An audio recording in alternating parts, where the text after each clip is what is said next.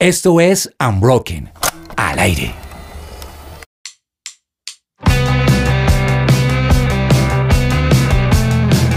Bienvenidos todos ustedes a esta una nueva versión de Unbroken y hoy me muero de la felicidad, me muero de la dicha porque tenemos una mesa muy especial, siempre se los decimos, pero es que siempre es muy especial. ¿O no, Dianita? Con nosotros, Diana Trujillo, ¿cómo estás, Diana?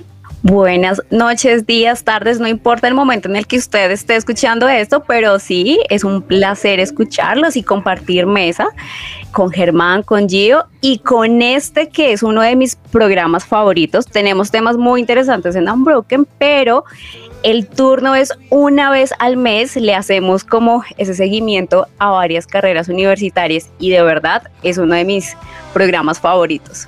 Sí, y te no el que tenemos para hoy o no. Pero, y Germán, ¿tú cómo estás? ¿Cómo te ha ido? Hace rato no te escuchaba yo por estos lares. Yo sé, la verdad, estoy súper feliz. Me encanta estar aquí con ustedes.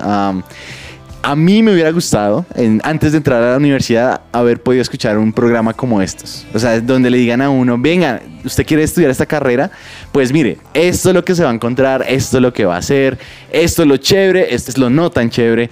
Miren, en serio me hubiera ahorrado muchos, o sea, muchos dolores de cabeza. Total. Que, Yo creo que evitar. Todos necesitamos orientación vocacional, señores, ayúdennos. Bueno, para eso estamos aquí, para pegarles un empujoncito.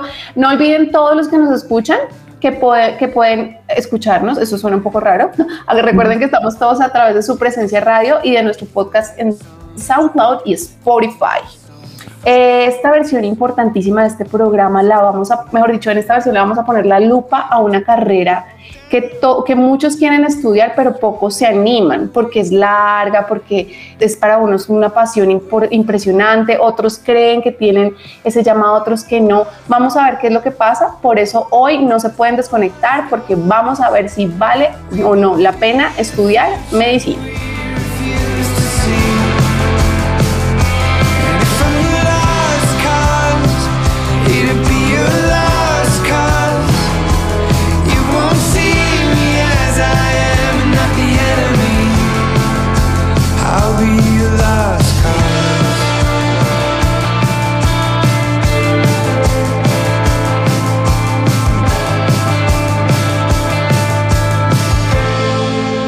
Veníamos diciendo si vale o no la pena estudiar medicina, señoras y señores.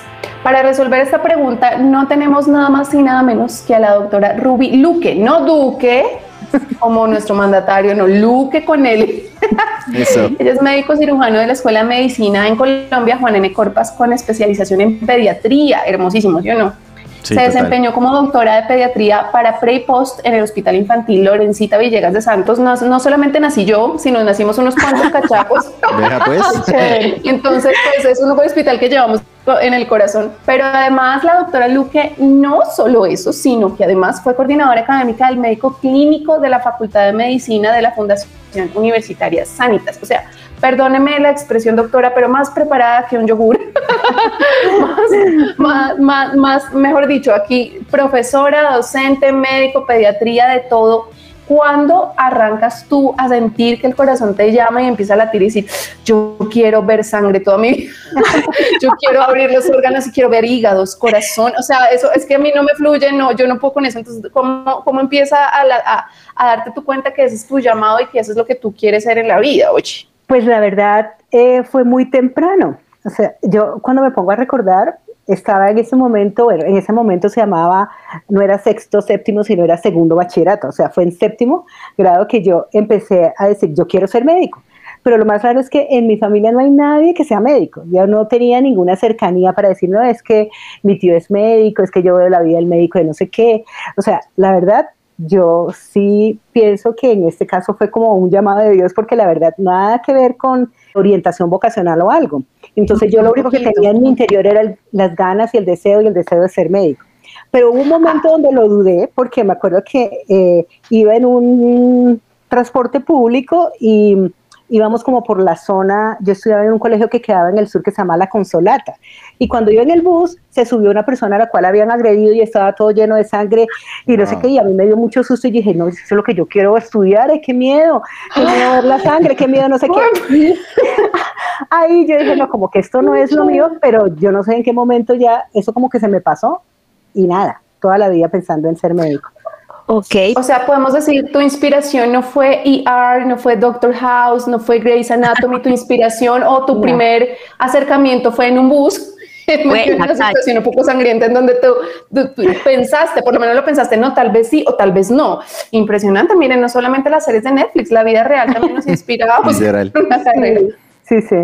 Seguramente si hubiera visto alguna serie de Netflix me hubiera inclinado todavía más, pero, pero no, en ese momento tampoco había muchas.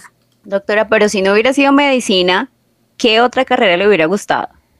A, mí me gustaba también un poco, nada que ver, la arquitectura, pero no era, digamos que no era la arquitectura en sí, sino era como, me llamaba la atención como los edificios grandes, los museos y estas cosas, pero yo no me veía haciendo nada distinto a ser médico, o sea, yo no soñaba con, ay, construir, verme con un casco ni nada de eso, sino yo soñaba era ser médico y yo no sé, eh, eh, digamos que no me veía como en una sala de urgencias o abriendo, haciendo cirugías, sino yo no sé, tal vez era muy, muy ide, ide- como, como idealizado, Idealizado, el, muy sí, el- tener bata, el estetoscopio colgadito. Probablemente porque no era que yo me viese, eh, eh, digamos, haciendo alguna actividad específica, porque además tenía en este momento 12 años, 13 años. Uy, tan chiquitica, ¿supiste tú que ibas a ser médico? Sí, eso es lo llamativo del caso. sí. Ah, oh, pero aquí me surge otra duda, ¿médica o médico? O sea, definamos, aunque ahorita nos metemos en un tema lingüístico que es médico con X, entonces mejor no. Sí. Pero en la vida real, tradicionalmente, si uno escribe médica, cirujana, ¿está mal? Eh, no, no, pero digamos que lo que lo que más se utiliza es doctor, doctora, pero, pero el médica estaría bien desde el punto de vista mm, lingüístico, digamos. Sí, yo iba a decir eso. Aquí averiguando un poquito la, la raíz de que la versión Sí, las- femenina es médica y es súper válido. Bueno, eso está muy bien, muy bien. Entonces ya sabemos que tuviste un acercamiento inicial, a los 12 años decidiste, pero me falta todavía saber cuál fue ese momento donde tú dijiste, me lleno el formulario de medicina en la Universidad Juan N. Corpas, o sea, ¿qué te empujó hasta allá? Pues, como te digo, ya llevaba varios años pensando en quiero ser médico, no había visto ninguna otra cosa distinta que me gustara, que me moviese. Y cuando me, cuando me gradué de, de- de bachillerato, pues decidimos presentarme a la Escuela de Medicina Juan N. Corpas. Yo en ese, en ese momento, yo tuve un lapso de tiempo eh, en, eh, en mi bachillerato que no viví en Colombia. Eh, mi papá trabajaba con las Naciones Unidas y, él lo asignaron a, eh, a Israel. Y entonces nosotros nos fuimos a vivir a Israel un tiempo. Entonces luego yo vine a terminar quinto y sexto bachillerato, o sea, décimo y once. Y terminé, y pues como ya toda la vida había pensado en ser médico, pues yo dije, no, pues me presento a medicina. Y, y, y como estaba un poco desligada como de las universidades y esto, entonces dije, no, me voy a presentar en esta, eh, en la Juan N. Corpas, y mm, era muy, muy como campestre la sede en ese momento. Y me gustaba porque, digamos que es, eh, tenía como un enfoque muy humanístico. Y entonces uno siempre piensa a ayudar a la gente, ayudar a las personas, etcétera, Claro. etcétera. Entonces, en ese sentido, pues por eso me incliné. No me presenté a ninguna otra carrera, la verdad. Solo O eso. sea, esa fue tu opción A y no te arrepientes. No, no me arrepiento.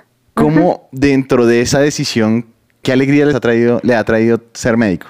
Eh, todo, o sea, yo, yo creo que todo lo que yo soy, eh, eh, digamos, mi- mi plenitud y mi satisfacción está, está en ser médico. Lo que te digo, yo en ese momento si me pongo a pensar, eh, ¿qué tal sería yo siendo, no sé, abogada? No, no, no, no, como que no me veo en ese ámbito. De pronto, de las, de las, de, de las cosas dentro de la medicina, entonces eh, uno va escogiendo como especialidades, entonces ya ahí sí, digamos que me, me fui como inclinando hacia la pediatría. Y, y, por ejemplo, si, si me pongo a pensar, diría, yo no sería nada feliz metida en una sala de cirugía, o sea, no, no, Wow. no me gustaría ser cirujana porque está uno encerrado todo el tiempo y, no me, y a pesar de que en cirugía como materia me fue bien, pero no me gusta. Eh, no me gustaría ser internista, qué pena con los internistas, los amo porque son como los pediatras de los adultos, pero, pero me parece muy difícil porque me parece que son muy complejas las enfermedades de los adultos, ¿sí? Y entonces un adulto no llega solamente con una cosita, sino con muchas, muchas arandelas.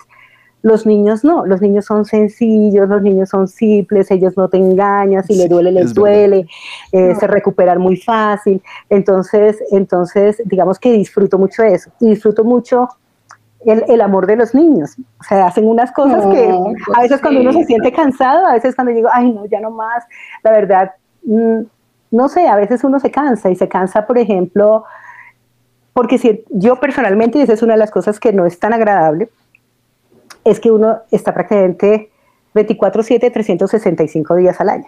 Exactamente, exactamente. Entonces es muy difícil, a veces uno quisiera tiempo para uno, para su familia. Y ahí es cuando uno se cuestiona, ¿será que, uy, de pronto es, eh, eh, sí requiere un sacrificio grande? ¿Mm? Ok, y actualmente, doctora, ¿cómo está ejerciendo la pediatría? ¿Tiene su consultorio? ¿Trabaja para alguna EPS? Digamos que yo siempre, desde que me gradué, trabajé en la parte docente y en la parte de ejercicio profesional. Entonces, eh, como te decías inicialmente, yo fui docente de pregrado y posgrado en apenas me gradué, me quedé docente de, la Universidad del Rosario en el Hospital Infantil y entonces yo estaba ya, digamos, en, el área de consulta externa con mis estudiantes, tanto de pre como de posgrado, y luego en la tarde iba a, mi consultorio. Bueno, a trabajar inicialmente con Colsanitas y luego pues en mi consultorio. Después entonces eh, me quedé solo en mi consultorio un tiempo y luego me fui, me llamaron para para ver si, si quería, como siempre me ha gustado la docencia, entonces que si quería, iban, iban a abrir una nueva universidad, que es la Fundación Universitaria Sanitas en ese momento, y iba a tener una metodología completamente diferente a lo habitual. La metodología es, es el sistema ABP. El ABP es aprendizaje basado en problemas y es la metodología que utilizan en Harvard y en algunas universidades de, Holanda, etcétera, donde, donde al, al, digamos que desde el primer momento al estudiante se le enfrenta con un problema y a través del problema se desglosa y entonces, por ejemplo, a través del problema que se le plantea, entonces se ve la anatomía del problema, la fisiología, etcétera, ¿no? Por ejemplo, no, eh, un paciente le llegó y se accidentó y no sé qué, y usted ve el hueso expuesto. Entonces empiezan a mirar la anatomía del hueso, la fisiología, la miología, o sea, los músculos, y como que desglosan todo y entonces todo se va alrededor del problema. Pero además les enseñan mucho a pensar, pero para eso se necesita un estar, digamos que el, el docente es distinto, porque el docente guía al estudiante en el autoaprendizaje, pero y no es como uno, como, como me había tocado a mí al principio o, o inicialmente en la docencia, donde uno dictaba una clase, el otro tomaba apuntes y simplemente... Ah, eh, Súper magistral la cosa. o sea, yo te, yo te, doy conocimiento, tú te lo memorizas y no interesa si se te olvidó a la media hora, mm, ya te lo di y ve y ejerce la medicina. Y sobre todo en carreras como estas, ¿no? Porque sí, sí es de práctica, de conocer esos casos que van a llegar. Entonces, muy chévere que la forma de enseñar, sobre todo la medicina, esté también cambiando.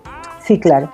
Eso está muy interesante todo lo que nos cuentas, porque además uno en la vida diaria está así, ¿no? Aprendizaje a punta de problema. todos estamos en el, ¿cómo se llama? ABP. En el ABP de la vida. Aprendizaje a punta de problemas, pues aprendizaje a punta de unbroken es que el que vamos a tener para saber si usted tiene madera o no para estudiar medicina y si ese es su llamado aquí con la doctora Ruiz Cecilia, médica, porque lo digo bien, médica, doctora Rubiana Cecilia eh, Ruiz Cecilia, es que Rubiana Cecilia. Ruiz Cecilia, ahorita vamos a hablar de, bueno, ¿y qué es ser médico en la vida real? ¿Cómo funciona? ¿Para qué es? Eso lo vamos a ver ahorita en el siguiente segmento. I don't know where I would be without you. You came like lightning and broke me into. Breathed into my lungs and whispered it was done somehow. I was already new.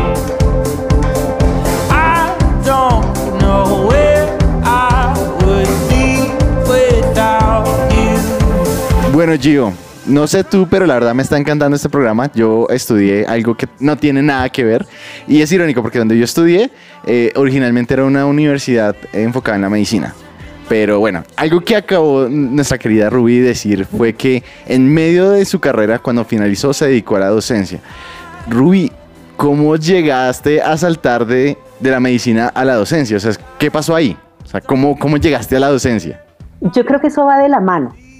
Eso va de la mano porque un, un buen médico siempre tiene que enseñar y tiene que enseñar, por ejemplo, buenos hábitos de vida eh, y sobre todo, por ejemplo, en mi área específica, o sea, yo cuando me gradué de médico general, eh, de una vez, al terminar la medicina, yo quise de una vez especializarme en pediatría. Entonces yo terminé, hice mi rural y de una vez fui a hacer pediatría. Yo hice parte de mi pediatría en España, allá son cuatro años, aquí son tres, y mm, cuando estaba en el tercer año eh, me regresé a Colombia. Y aquí hice dos años, o sea, finalmente yo hice cinco años de pediatría. Y cuando terminé pediatría como tal, entonces ahí fue cuando me quedé docente. Entonces en ese momento, digamos que el chip de, de la docencia estaba en mí. ¿Por qué? Porque es que uno como, como pediatra tiene que enseñar mucho a los papás.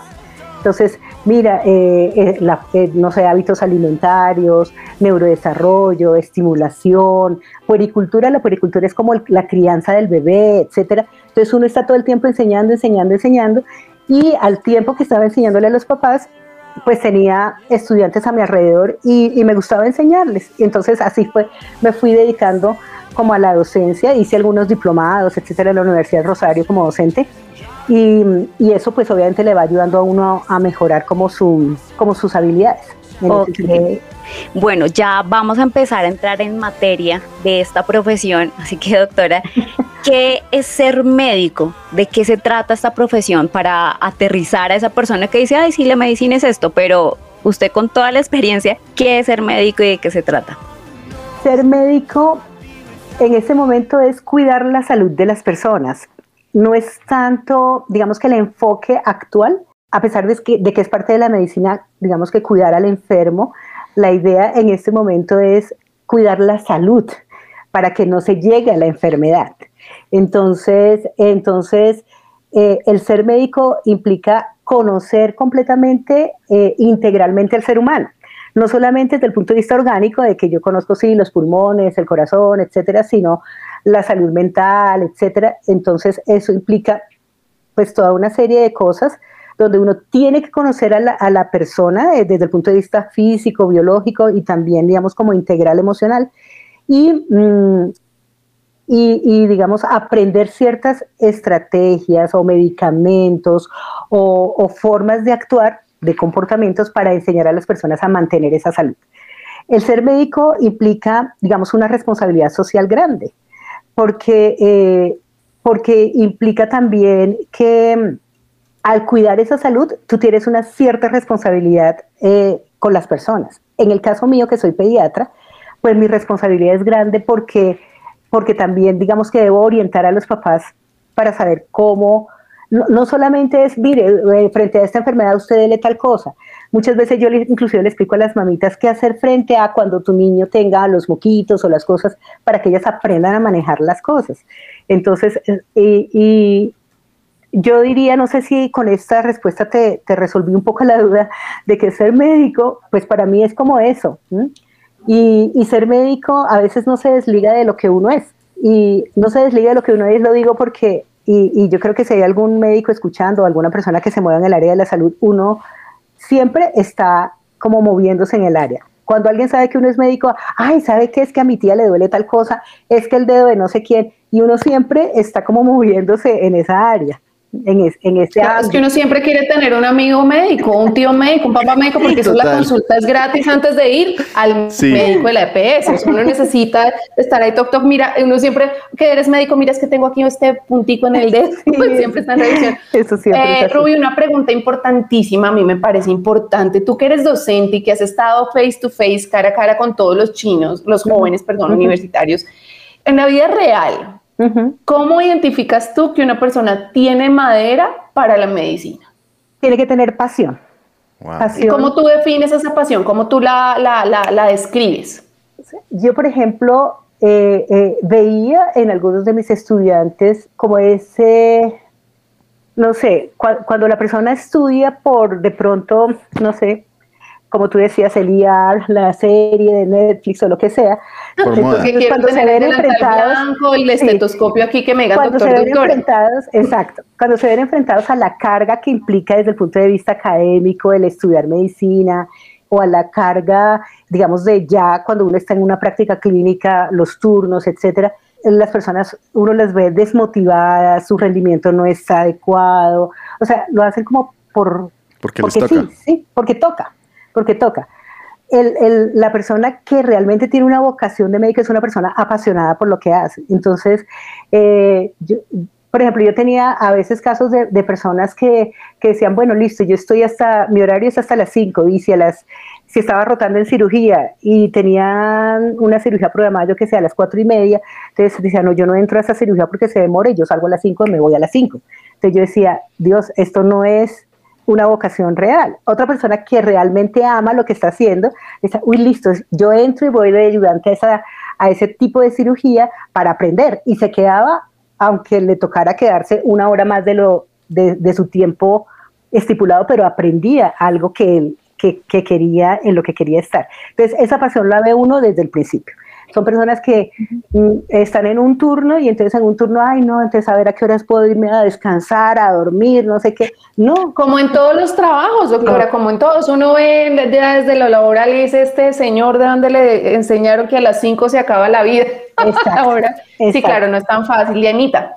Ruby, bueno, no sé si en tu clase te encontraste con ese tipo de universitario que decía, no sé si esto es lo mío o que se quería rendir, porque es una carrera que implica dinero, mm. pero también tiempo, ¿sí? Y, y, especialización y todo, pero no sé si tuviste ese tipo de estudiantes que estaba dudando y quería botar la toalla y decir, no, me cansé de esto.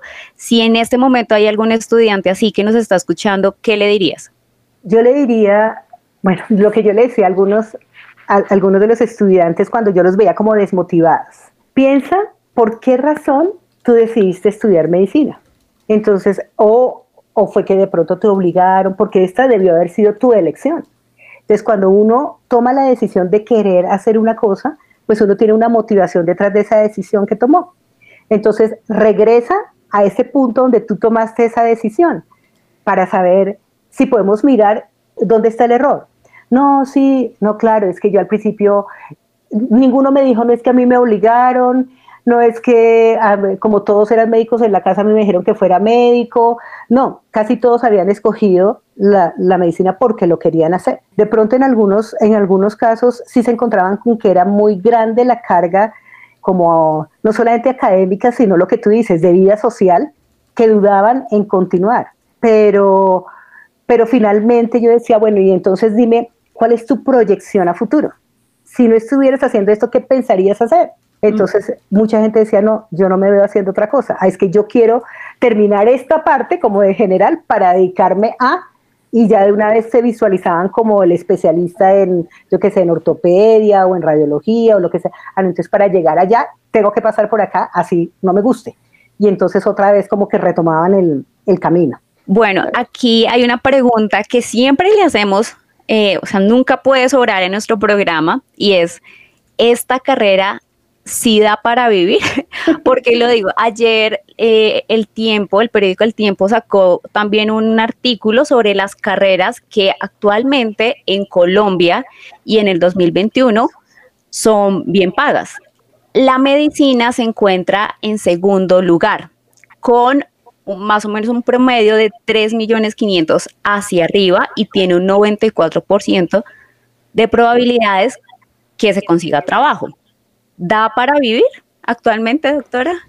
Sí, sí da para vivir. ¿Y sí da para vivir en qué sentido?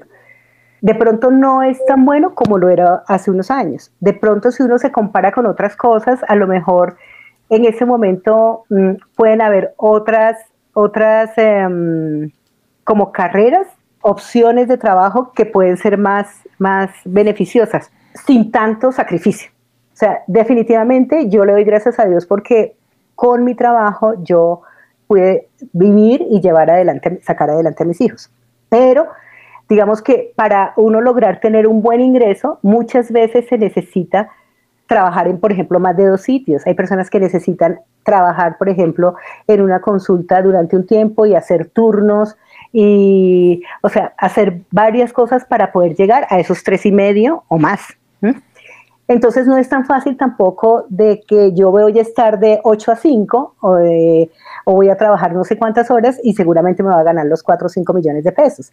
Seguramente no es, no, no, no es así de fácil. Dentro de las especialidades de medicina hay algunas que son más rentables que otras, sobre todo las que implican eh, un ejercicio quirúrgico. Entonces, digamos que son más riesgosos desde el punto de vista legal, pero digamos que también em, eh, representan más, más ingresos para, para, para el que quiere ejercer la medicina. El que quiere ejercer la medicina con solo consulta es mucho más difícil. O sea, mucho un más médico, difícil. Un médico de consultorio, pues seguramente le va a tocar mucho más difícil tener un buen ingreso. Ujú. O sea que podemos decir que Germán es un médico quirúrgico del sonido. Dianita se Bien. dedica a aportar los textos. Y la doctora recomienda para los que tienen orientación profesional hacia la medicina que sean de los que cortan, de los que hacen De los que cirugías, aplican a los- entre otros. Ajá. Igual todo es válido y debemos creer pues que en medio de todo tenemos a uno más grande que nos sostiene, pero necesitamos médicos, necesitamos medicina, necesitamos profesionalizarnos y dignificarla y sabemos que en algún momento va a volver a subir la parte económica como en todas las carreras, Exacto. porque todas están muy complicadas. Vamos a seguir hablando delicioso de un tema importante, médicos en pandemia.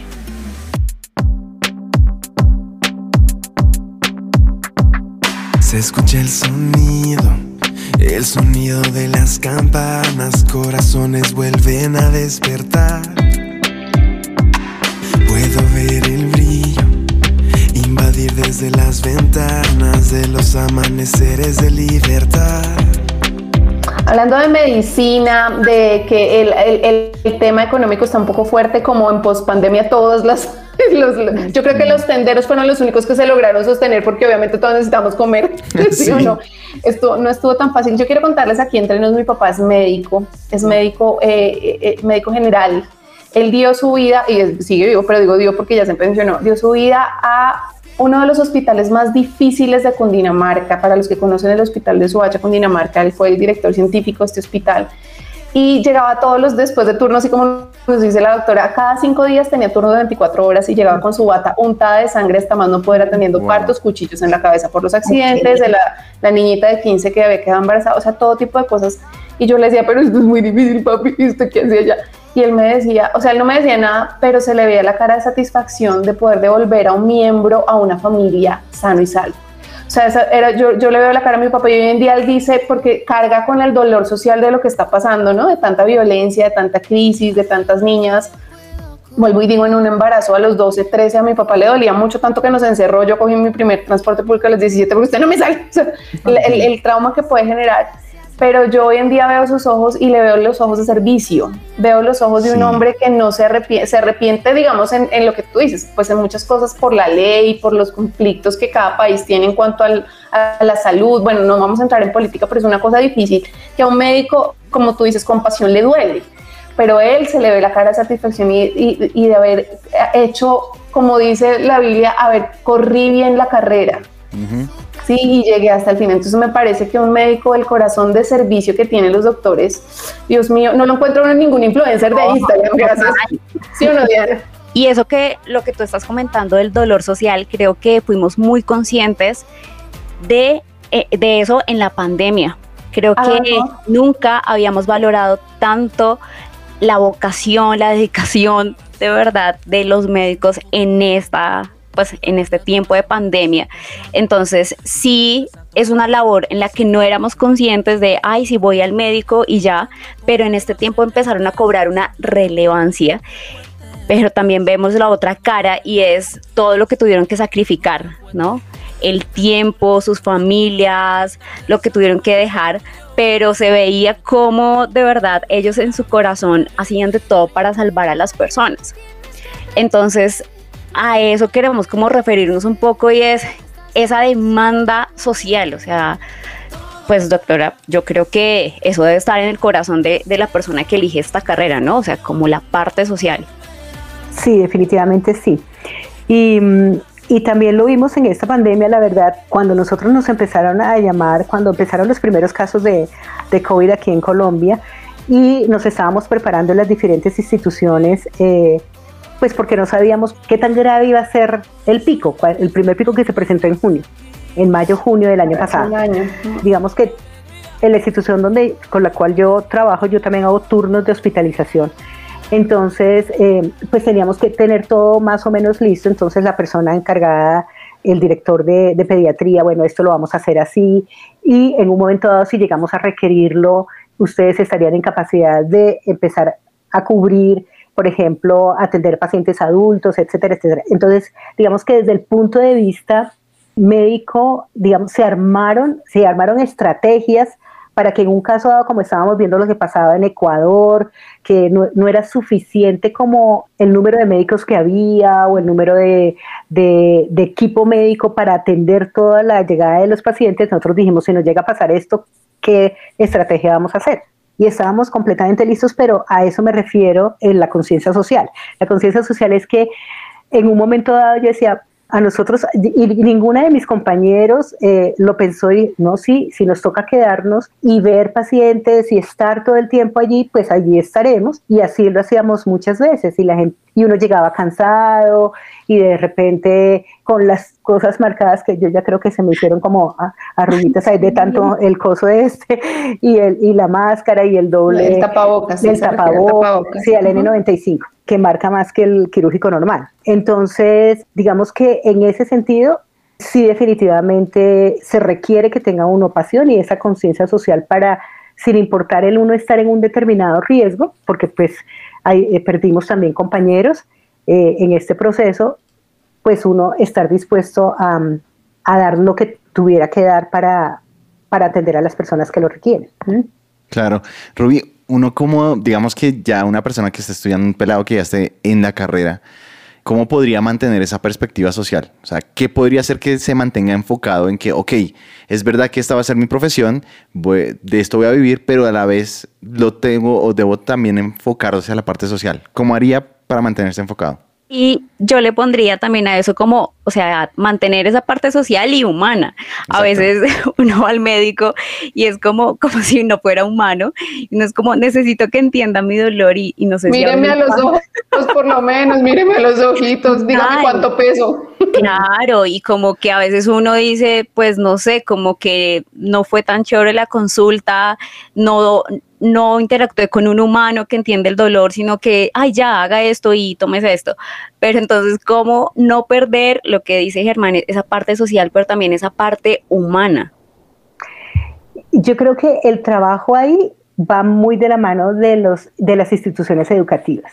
Y va muy de la mano de las instituciones educativas porque dentro de los programas de medicina no es solamente la parte que tiene que ver con con, con eh, diagnosticar. Con diagnóstico, con, con manejo, con, digamos, con el hacer, sino también con lo que tiene que ver con salud pública y todas las estrategias de salud pública. El, eh, la salud pública siempre implica un compromiso social, wow. porque ahí no es solamente que yo esté bien, sino qué tengo que hacer yo para que las demás personas también estén bien. Entonces, por ejemplo, las estrategias de vacunación son salud pública y el hecho de trabajar en eso y de lograr unas metas adecuadas, unos porcentajes adecuados de vacunación, impacta a la comunidad y eso, eso también es compromiso social. Lo mismo con los buenos hábitos alimentarios, con los hábitos, con los buenos, con unos hábitos saludables de vida, etcétera. Pero también, digamos que el, dentro de los programas médicos, algunos bloques que tienen que ver con que el estudiante salga a trabajar en comunidad.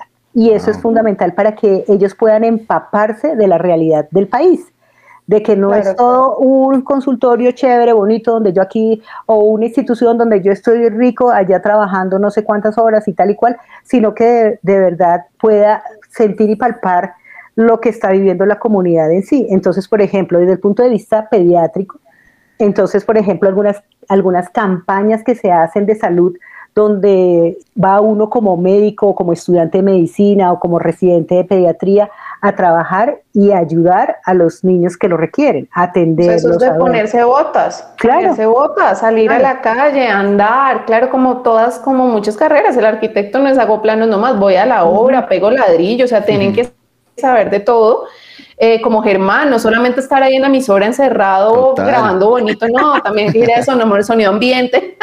sí, digamos que toda esta carrera en especial tiene eso y tiene un, una, necesita indispensablemente lazos directos con las personas, con la humanidad de la persona, verlos a los ojos, salir, conocer el contexto social.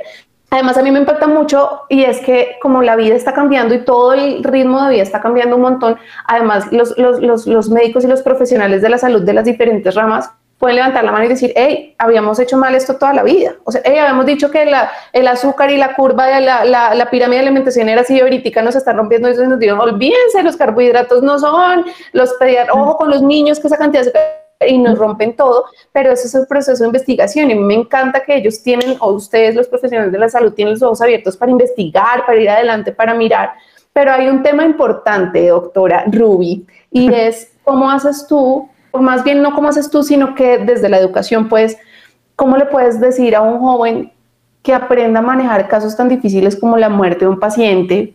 ¿Cómo se enfrenta a esos temas tan difíciles, manteniendo la profesión sin involucrar las emociones, pero sobre todo, que es lo que decía Diana, un poco sin volverse fríos? E, e, ese, ese es un, un, tema bastante difícil. Eh, y es bastante difícil en el sentido Mm, sobre todo, por ejemplo, ahorita en, en estas circunstancias que estamos viviendo, pues eh, digamos que el estudiante, el residente y uno como médico se, tiene, se ha tenido que enfrentar mucho más a la muerte, eh, digamos, de personas inclusive hasta cercanas. Pero digamos que la primera vez que uno se enfrenta con un paciente que fallece, siempre le va a doler. Siempre. O sea, eso es imposible que uno sea tan frío que diga, no, esto sí, ahí se murió y adiós. Y no, eh, siempre involucra un sentimiento. Lo que sí puede pasar es que a medida que, digamos, que uno vive en ese ambiente hospitalario donde las personas pueden fallecer, digamos que se vuelve uno un poquito más, yo no digo que insensible, pero menos... Como resistente más resistente, sí, más resistente y entonces aunque... Más unbroken.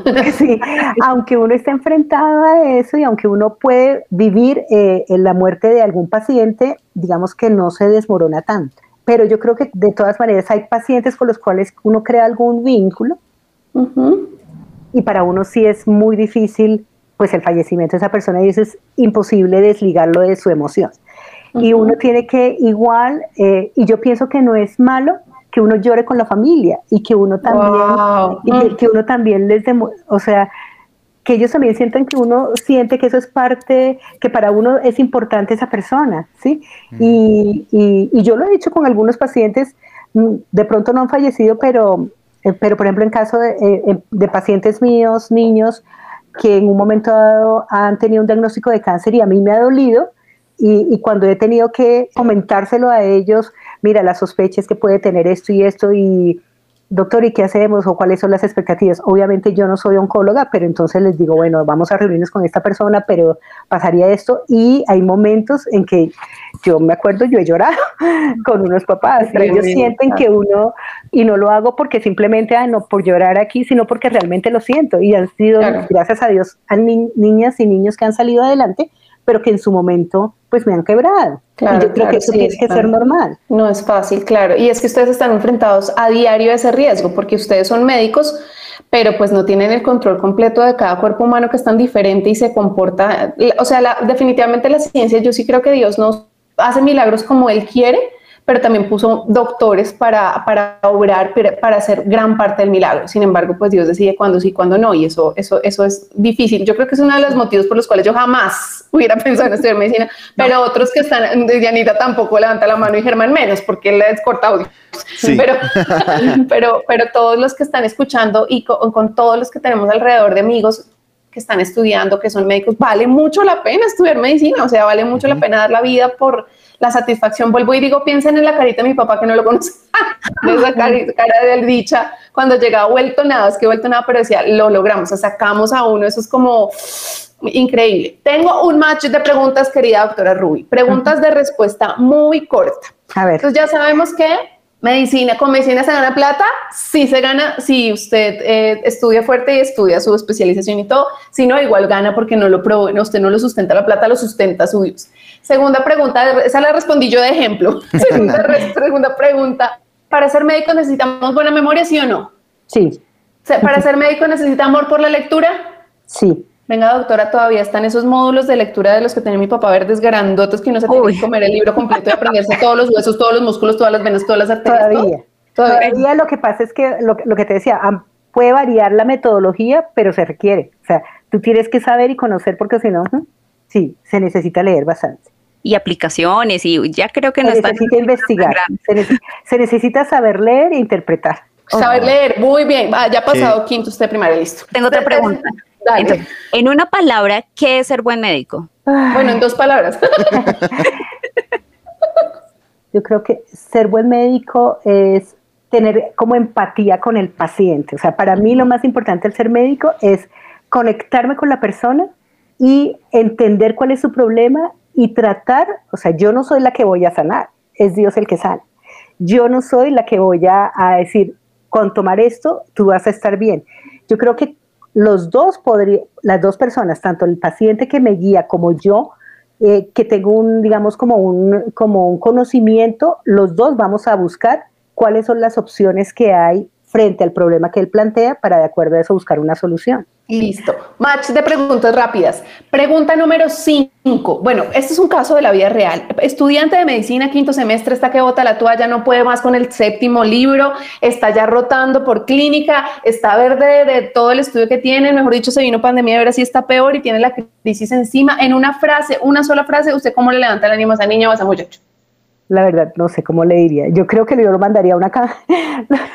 le diría, bueno, tómate unos días buena. y nos vamos de pronto a una brigada de salud con la patrulla aérea.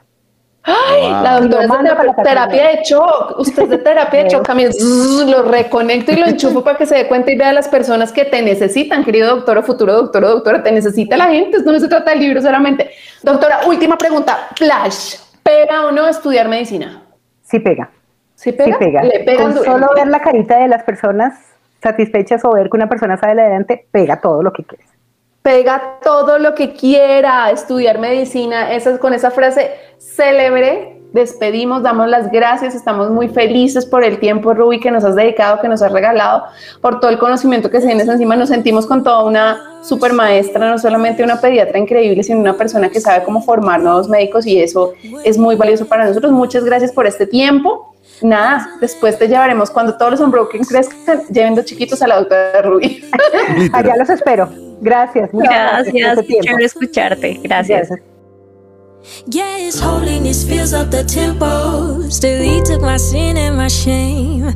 I didn't deserve to be rescued. Still, he has called me by name. I'll stand firm with till he comes again. Till he comes again. I'll keep my mind stayed on him to the very end. To the very Bueno, yo me fui de este programa definitivamente con la terapia de choque de la doctora Luque, no Duque, Luque con L. Yo me voy con la terapia. O sea, si usted se siente aburrido, deprimido, cansado, agotado y sin ilusiones y no quiere nada de la vida, pues vaya y, se vaya y mire a otra persona a la cara. Mire a otros a la cara y dése cuenta que estamos muchos en la misma onda, entonces podemos salir adelante. Y paga estudiar medicina porque paga ver la cara de satisfacción de vida y de aliento. O sea, imagínese a toda una familia poniendo las esperanzas en usted. Usted poniendo las esperanzas en Dios y en lo que ha aprendido en la universidad y pudiendo sacar adelante a esa familia. Wow. Eh, yo creo que eso a mí sí me hubiera motivado, si me hubiera mostrado esa perspectiva, tal vez hubiera pensado en la, en la medicina como una opción. A mí algo que también me cambió la perspectiva de un médico es que ellos también enseñan. No solamente es el que te atiende ya cuando estás con el dolor, sino que ellos enseñan buenos hábitos para evitar que llegues a esos momentos de enfermedad. Entonces me cambió un poco también la concepción de que un médico debe tener la habilidad de y la vocación de enseñar. Tú dijiste algo importante, Diane, y es la palabra vocación. Es algo con lo que yo me, me voy hoy. Y es, esta carrera prácticamente uno no la escoge. La carrera lo escoge a uno. Por la manera en como, como la doctora Rubí nos comentaba, era como un tema de yo no tenía otra opción. O sea, yo sabía que quería esto, aún en los momentos de duda. O sea, porque fue muy interesante el tema de, no, es que estaba en un bus y pasó esto y pasó aquello, y, y lo- como que lo dudé, pero no, aún así yo no me veía lejos de esto. Y creo que eso es algo que podemos empezar también a, a- a notar para aquellos que están como, uy, pero ¿será que sí estudio? ¿Será que sí no? La verdad es que a veces ni siquiera hay un plan B. Es sí o sí. Y, esa, y esta carrera parece ser que, que tiene eso muy claro. Claro, y es válido cuestionarse todo eso, es enfrentarse a esos momentos no tan chéveres de lo que ofrece la carrera para confirmar de esto es lo mío. Sí. Una cosa por la que yo alzo la mano y digo, ¿vale la pena estudiar medicina o vale la pena estudiar la carrera que usted esté pensando? Es si nosotros nos quitamos de pronto el filtro de cuántos millones voy a ganar. Sí. ¿Cuánto, cuán- ¿Qué tan rápido voy a comprarme mi BMW mi apartamento? Mi, cuándo- ¿Qué tan rápido voy a salir de acá? Porque no es porque la carrera mm, de o no de, es porque la vida no la podemos valorar solamente por el sueldo que vamos a recibir. Es importante y no lo vamos a quitar, no vamos a ser románticos porque necesito comer o, Sí, uy, o todos trabajamos para comer, para vivir, para vivir bueno además. Pero eso no quiere decir que yo esté valorando todo mi propósito de vida solamente por cuánto dinero gano. Porque si algo nos mostró la pandemia es que usted podía ganarse 20 millones, pero le cerraron el chuzo y ya no gana nada y le tocó reinventarse, como dijeron tanto, reinventarse, recomponerse, re, re. Entonces, digamos que eso no es un determinante para uno frustrar su llamado y su propósito de vida por un millón o más o menos que me pueda ofrecer otra carrera, otra profesión, porque es totalmente erróneo. Sí. Entonces, fresquémonos con el trabajo, miremos hacia dónde estamos, cuál es nuestro llamado, cuál es nuestro propósito, cuál es nuestra visión de vida, qué queremos hacer por el, el otro, a favor del otro, que ya lo demás vendrá en camino, ¿sí? Entonces, frescos con eso, eso a mí me quedó, pero marcadito, chicos. Es que esa parece ser una conclusión en común de todos los programas que hemos tenido de Unbroken en la parte de universidad y es, usted enfóquense en ser el mejor en lo que está haciendo. O sea, no se enfoque en el dinero porque si usted se enfoca en hacerlo mejor, eso llega. O sea, llega. Y creo que es un poco evidente en este caso también. De acuerdo. Entonces, pega o no estudiar medicina, que cada uno lo determine con el programa. Esto fue Unbroken, un programa especial de su presencia radio para los jóvenes universitarios o no universitarios, porque todavía no están estudiando, Sí. que nos escuchan. Nos encantó estar con ustedes este Sí, tiempo. muy Disfruten. Muy rico. Nos vemos. A la próxima. Chao. Se les quiere. Chao. Chao.